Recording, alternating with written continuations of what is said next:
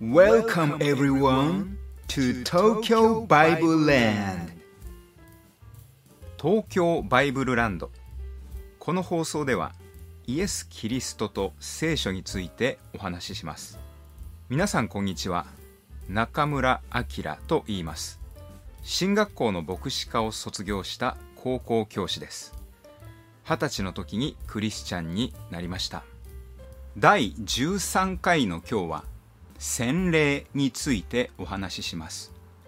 洗礼というのはイエス・キリストを救い主として信じたクリスチャンが水の中に体を浸されて再び水の中から起き上がってくるという儀式です。ギリシャ語ではバプティズマ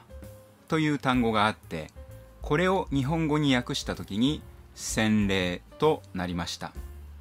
もともとのギリシャ語のバプティズマという言葉の意味は水に沈めるという意味です。ですから洗礼式の時には洗礼を受けるクリスチャンの体全体を牧師が水の中に沈めその状態から体を水の中から上げるという動きをすることになります。なぜ洗礼を受けるのかということについて考えてみましょう。人間が救いを得るのはイエス・キリストを救い主として信じることによって救いを得ます。ですからイエス・キリストを救い主として信じた人が洗礼を受けないまま一生を過ごしたとしてもその人は救われています。それならばなぜ洗礼を受けるのでしょうか？一言で言いますと本当にこの人はイエス・キリストを救い主として信じたのだという内面の変化を可視化するためということができます。例えて言うならば A さんと B さんが結婚したという場合には婚姻届を役所に提出すれば正式な夫婦となりますが結婚式を行って披露宴を行うということによって多くの人に結婚の事実が知られることになります。ですから洗礼式というのは披露宴と似ています。洗礼式の時に周りにどんな人たちがいるでしょうか。それは同じ教会に通う人たちがいるはずです。ですから一つの神のもとで家族となってこれから一緒に家族としての付き合いをしていくのだということをお互いに認識する場が洗礼式の場です。神はクリスチャン同士の交わりを非常に重んじられます。イエス・キリストを救い主として受け入れたかどうかというのは外から見たのでは分かりません。ですからそれを可視化する目に見える形で本当にイエス・キリストを信じたのだということを多くの人に宣言するというのが洗礼です。そのことによって周りの人たちはああこの人は本当にイエス・キリストを救い主として信じた人なんだ。神にあって兄弟姉妹なんだ。家族なんだ。というふうに認識することができて神にあっての家族としての付き合いを始めることができます。洗礼のやり方には大きく分けて3つあります。体全体が水の中に浸される。これがもともとの洗礼のやり方です。2番目のやり方として小さな容器に入った水を牧師が頭からかけるというやり方があります。そして3つ目に牧師が容器の中に入った水に手を入れてびしょびしょに濡れた手を頭に当てるという形の洗礼もあります。ローマ人への手紙の中には洗礼の意味が2つ書かれています。一つはイエス・キリストと共に古い自分が死ぬのだということです。古い自分というのは神を信じないで生きてきた期間の自分ということです。それがイエス・キリストが十字架にかけられた時に自分も死んだのだということです。そしてもう一つの意味はイエス・キリストが死から復活したように自分もまた新しい命を受けて生きていくのだということです。このような内容が新約聖書ローマ人への手紙に書かれています。私は1994年20歳の時にクリスチャンになりました。そして誕生日が過ぎて21歳になり1994年のクリスマスの日に洗礼を受けました。その洗礼は牧師が小さな容器に入った水を私の頭からかけるというものでした。洗礼を受けた記念として聖書と花束をもらいました。洗礼を受けるということが信仰の表明になるわけですが実際に教会の中ではあの人は洗礼を受けていない人だから仲良くするのはやめようというようなことはありません。結婚披露宴を開いても開かなくても2人が結婚したという事実に変わりがないのと同じです。私は大学卒業後韓国に留学をしていましたが韓国留学中に通っていた教会であなたは洗礼を受けましたか？と聞かれました。洗礼を受けました？と答えると、どんな洗礼ですか？と聞かれ、牧師が小さな容器に入った水を私の頭からかけたのです。と言いますと、それは正式な洗礼ではない。正しいやり方で洗礼を受け直しなさい。と言われて、結局私は1998年7月12日、ソウル市内の教会内にあるホテルの大浴場のような洗礼室に行って体全体が水に浸かる洗礼を受けましたそこの教会では非常に私のことを面倒を見てくれて日本から来た留学生が洗礼を受けたというのが珍しかったのか。洗礼の後私のためにお祈りをしてくれました。その時ある人がこんなことを言いました。聖書では水で洗礼を受けた後祈れば精霊が与えられると書いてある。精霊が与えられると威厳を語ると書いてあるから祈り求めてみよう。と言われて4人の兄弟たちが私を囲んで私の頭の上に手を置き今水で洗礼を受けたばかりのこの日本人留学生が精霊を受けることができるように威厳を語ることができるようにそのように祈ったのです。私も同じ内容を自分で祈りました。20分ぐらい祈っていると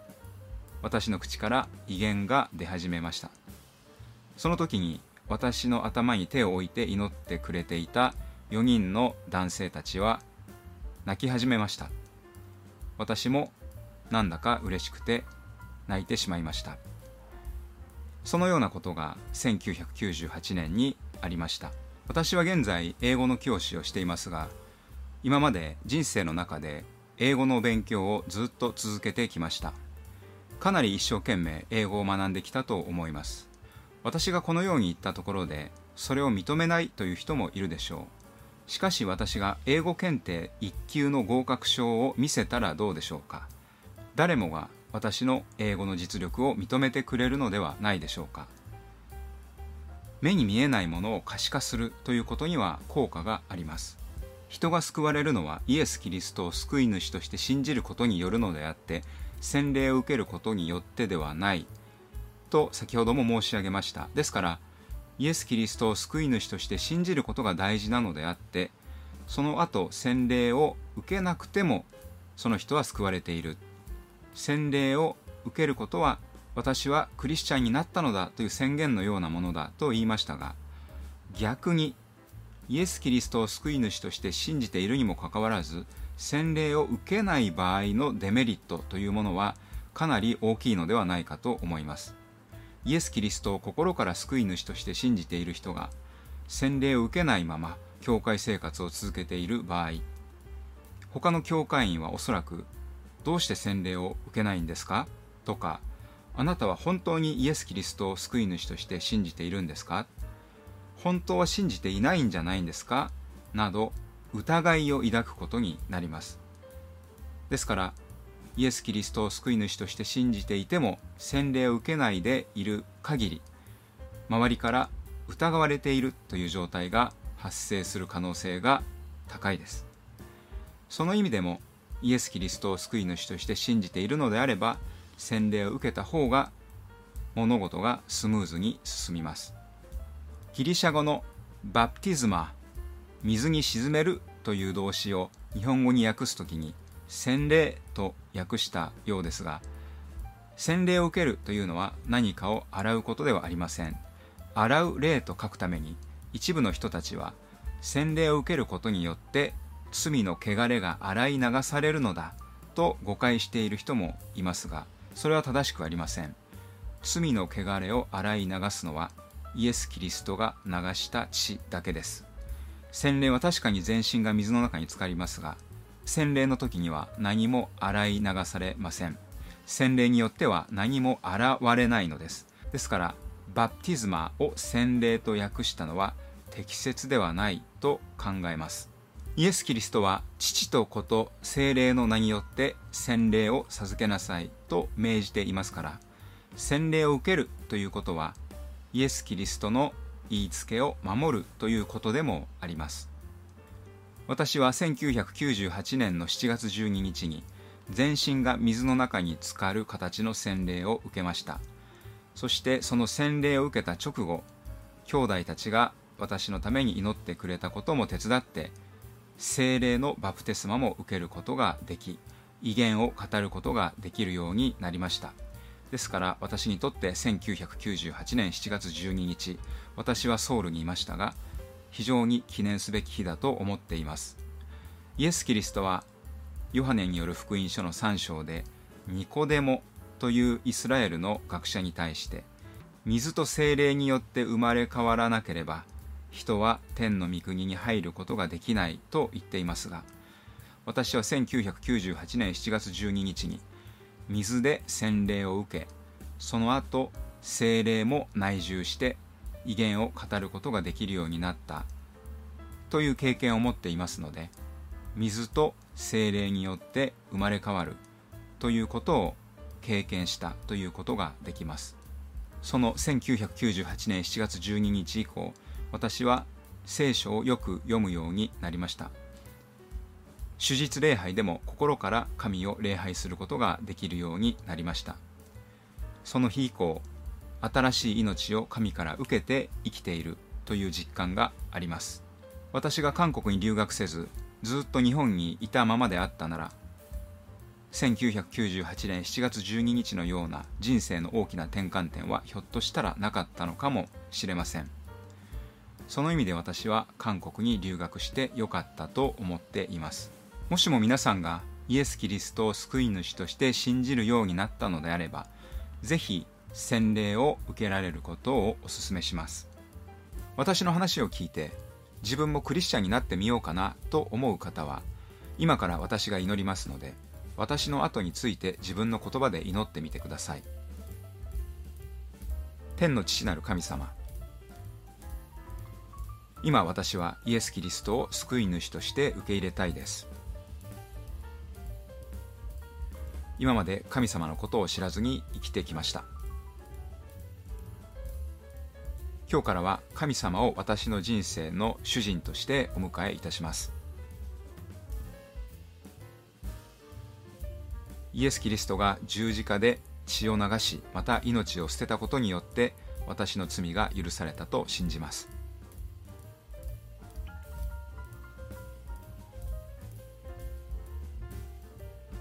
今日から神様の子供として生きていくことを心から望みます。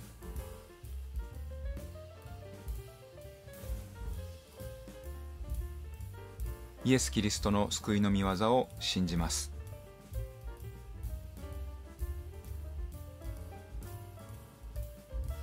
どうか神様私を神様の子供として扱ってくださり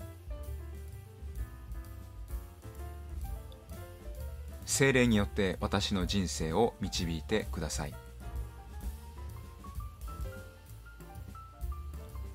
神様どうか弱い私を憐れんでください。救い主イエス・キリストのお名前によって祈ります。アーメン。